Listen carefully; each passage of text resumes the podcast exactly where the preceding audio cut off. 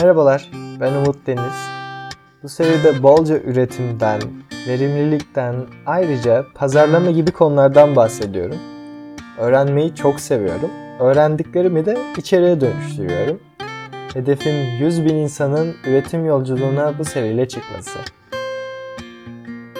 Şimdi bu bölümde bizim için yedi yirmi dört çalışan, ne yaptığı iş için ücret isteyen, ne yemek parası isteyen ne de yorulan robotlar inşa etmekten, yani bu tarz sistemler kurmaktan bahsediyorum. Yani biliyorum, kulağa karşı taraftan bu şeyleri bir işverenden isteyen gözüyle bakınca biraz ürpertici geliyor, farkındayım. Ama aynı zamanda da üretici konumunuza geçtiğinizde, ki bu bugün itibariyle bile olabilir, üretici gözüyle bakınca inanılmaz bir potansiyel var. Ya düşünsenize, bir yerde sizin için çalışan, bunun içinde hiçbir şey talep etmeyen, yedi yirmi dört iş başında olan bir şey var. Yani bu senin için çalışıyor ve karşılığında da hiçbir şey istemiyor. Bu beni aşırı heyecanlandıran bir durum. Çünkü bunun için çalışanların sınırını belirleyen bir kurum, kuruluş veya maddi kaynak yetersizliği gibi hiçbir engel yok. İstediğin kadar, istediğin yerde, senin için çalışan, senin için sen olmadığında bile çalışan robotlar ve sistemler inşa etmek. Ya iyi güzel, hoş diyorsun da sen bahsettikçe benim aklıma iki kolu olan robot, garip robot sesleri çıkartan yarım akıllı robotlar geliyor. Yani bu mu, bu mu benim için çalışacak? Hadi diyelim çalışacak. Teknoloji çok gelişti, ilerledik. Çalışmaya çalışıyor. Peki ben nasıl tek başıma böyle bir robot inşa edeyim? Çok zor diyenlerin olacağını düşünüyorum. Burada düzeltmem gereken bir küçük ayrıntı var. Ben biraz içine hava katmak için robotlar diyorum ama bahsettiğim şey esasında birler ve sıfırlar. Yani bu ne demek oluyor?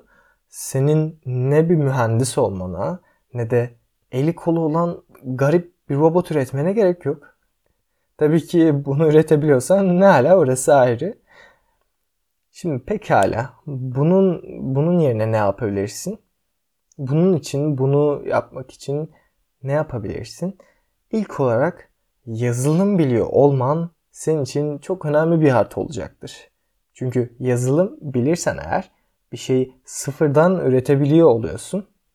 Yani bu bir uygulama olabilir, web sitesi olabilir, fiziksel ürünlere, akıllı çözümler gibi bir şey olabilir. Yani bir şeyi çok az maliyetle üretip çok kez satabilirsin. Tekrar ediyorum, burası çok önemli çünkü.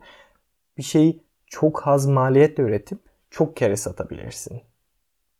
İnanılmaz önemli bir şey. Sen bir kez bir şeye odaklanıyorsun, belki günlerini, ay- aylarını ayırıyorsun. Çok fazla efor sarf ediyorsun kısaca. Bir ürün ortaya çıkıyor gün sonunda ve onu defalarca kez satabiliyorsun. Sen olmasan, aktif olarak bir şey yapmasan dahi satabiliyorsun. Yani gün sonunda yine geliyoruz, uyurken bile satılabilen bir ürün ortaya çıkmış oluyor. Şimdi buraya kadar dinleyip ya tüh bak yazılım bilmiyorum deyip tam o kapatma tuşuna basacakken dur. Çünkü illaki yazılım bilmene gerek yok. Senin için bedavaya çalışan robotlar, sıfırlar, birler yapabilmek için. Peki bu nasıl oluyor? İnternete blog yazıları yayınlayabilirsin. Daha sonra aklıma gelenleri sayıyorum. Video içerikleri üretebilirsin. E-kitap yazabilirsin ki bu aralar çok moda ve ben, benim de favorilerimden bir tanesi.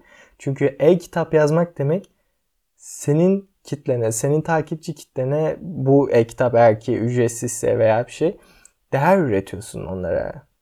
Bu ayrıca bir konunun, bir bölümün konusu olabilir. Podcast yayınlayabilirsin.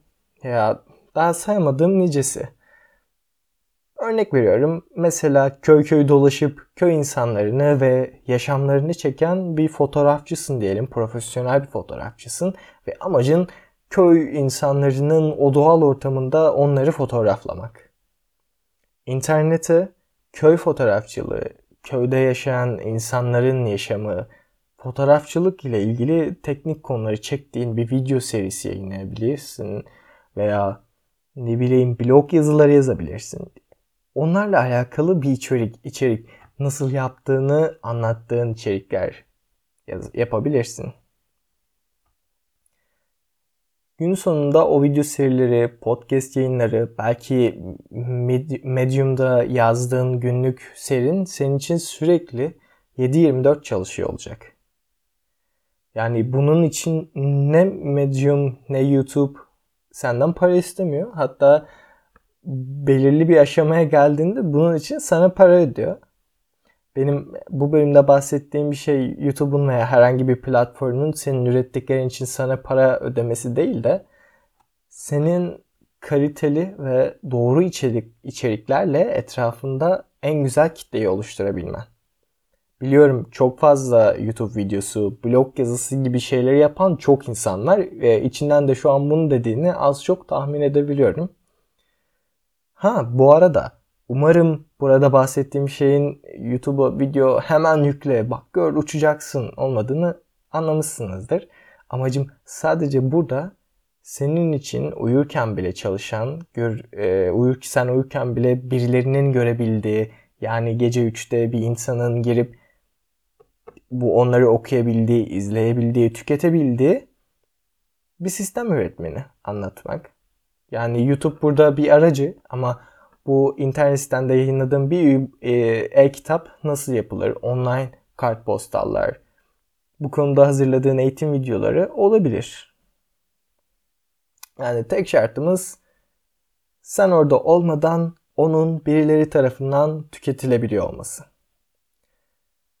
Nerede kalmıştık? En son herkesin bu tarz şeyler yapmaya çalıştığından, yani herkesin YouTube'a videolar çekmeye çalıştığından, bizim de yapmamızın ne anlam ifade edeceğinden konuşuyorduk herhalde sanırım. Ya bu hem doğru hem de yanlış. Senin ürettiğin şeye göre değişir. Herkesin yaptığı şekilde, yaptığı şeyleri kopyala yapıştır yaparsan zaten bir süre sonra hem bunu yapmak keyifli gelmeyecektir. Hem de senin bir farkın olmadığı için kimse tarafından ürettiğin varlık fark edilmeyecek. Burada biraz iş sana düşüyor. Birinci bölümde bahsettiğim ilgi alanı bu üretimde sana fikir verebilir. Çünkü eğer ilgi alanının olan bir şeyler üretmeye başlarsan kimse izlemese, okumasa, indirmese dahi yapmaya devam edersin. Zaten bir süre sonra da yaptıkça sana getirisi olmaya başlar. Tamam, diyelim ki getirisi olmaya başlamadı. Hala hiçbir ürettiğin yazı okunmuyor. Ya da en sevdiğin, hiç yap, severek yapıyorsun ama bir işe yaramıyor. Olsun. En azından o sevdiğin, keyif aldığın işte bir deha olmuşsundur. E bu da iyi bir şey. Burada ben üretimde bencillikten bahsetmek istiyorum. Üretimde bencillik deyince sizin kulağınıza çok sempatik gelme, gelmeyeceğini, gelmediğini biliyorum. Ama ilerleyen bölümlerde bu konudan bahsedeceğim. Oldukça önemli bir konu. Hatta kısaca anlatayım. Sevdiğimiz bir şeyi, yaparken keyif aldığımız bir şeyi karşı taraftan bir fayda gelmese dahi sürdürmekten bahsediyor olacak. Bu çok önemli çünkü eğer ki karşı taraftan bir şey gelmezse, izlenme, okuma, indirme, alma, satın alma gelmezse ve sen zaten hali hazırda o yaptığın şeyi sevmiyorsan bu sürdürülebilir bir şey olmayacak. Bizim amacımız burada yaptığın şeyi sürdürebiliyor olman. Yani süreklilik. Bundan bahsediyor. Bu dediğim gibi çok önemli bir konu. Başka bir bölümde bundan ayrıca bahsetmeyi düşünüyorum. Şimdi buraya kadar gayet güzel. Çok iyi anladım. Ama Umut Deniz yani benim canım ne benim için çalışan bir robot inşa etmek istiyor ya da ne ne de blog yazıları yazıp, videolar üretip, e-kitap yazmak, yani ne bileyim nasıl yapılır rehberleri gibi şeyler yapmak istemiyorum. Ayrıca öyle de çok özel bir ilgi alanım yok. Ama ben de güzel bir şekilde para kazanıp refah yaşamak istiyorum ya da bunun başka bir versiyonundan bahsedeyim. Yaşım çok ilerledi ama refahın yaşı yoktur diye başladım araştırmalara. Ama bu yaştan sonra öyle şeylerle çok uğraşamam. Yani vaktim, vaktim öyle şeylerle harcayamam. Artık değerli diye olabilirsin. Yani bu gerçekten çok normal. Birinci taraf kesinlikle en doğru insanları, ikinci taraf değildir demiyorum. Çok normal, çok da olabilir. Herkes bunu, bunu düşünebilir. Peki, o zaman sen bu durumda ne yapacaksın? Zamanında Edel Kron kurucusu Kadir Köyman, Kadir abi'den çok fazla duyduğum gibi eğer ki bir şekilde refah istiyorsan senin senin de bir hissen olmak zorunda. Yani zaten hali hazırda insanların ihtiyaçlarına çözümler bulan, kendi nasıl yapabilirim sorularına verdiği cevaplarla insanlara çözümler sunan şirketler var hali hazırda ve bunlar halka hisselerini açıyor. Senin de bu şekilde çözümler üretmiş ve kendi çalışan robotlarını oluşturmuş şirketlerden hisselerin olması lazım. Ancak bu durumda sen de ortaya maddi gücünü koyarak bu üretime sahip olabilirsin. Yani sermayen varsa, üretim yapmak istemiyorsan sermayeni kullanacaksın. Ama eğer ki paran yoksa da zamanını sermaye olarak kullanacaksın. Çünkü ilk bahsettiğim örnekler, ilk konuştuğumuz konular çok uzun vadeli. Çok çok zaman yatırmak gerekiyor. Yani ha deyince olacak bir şey değil bunlar. İlk bahsettiğim örnek. Senin sürekli yatırım yapıyor olman lazım. İlgi alanına sürekli tüketirken o ilgi alanına ilgili ya da ilgi alanı olmasa dahi o üreteceğin şeyle ilgili şeyleri tüketirken bir yandan üretiyor olman lazım. Ve belki bunu yıllarca yapman lazım ki bir sonuç elde edebilirsin. Yani bir bileşik etki elde edebilirsin.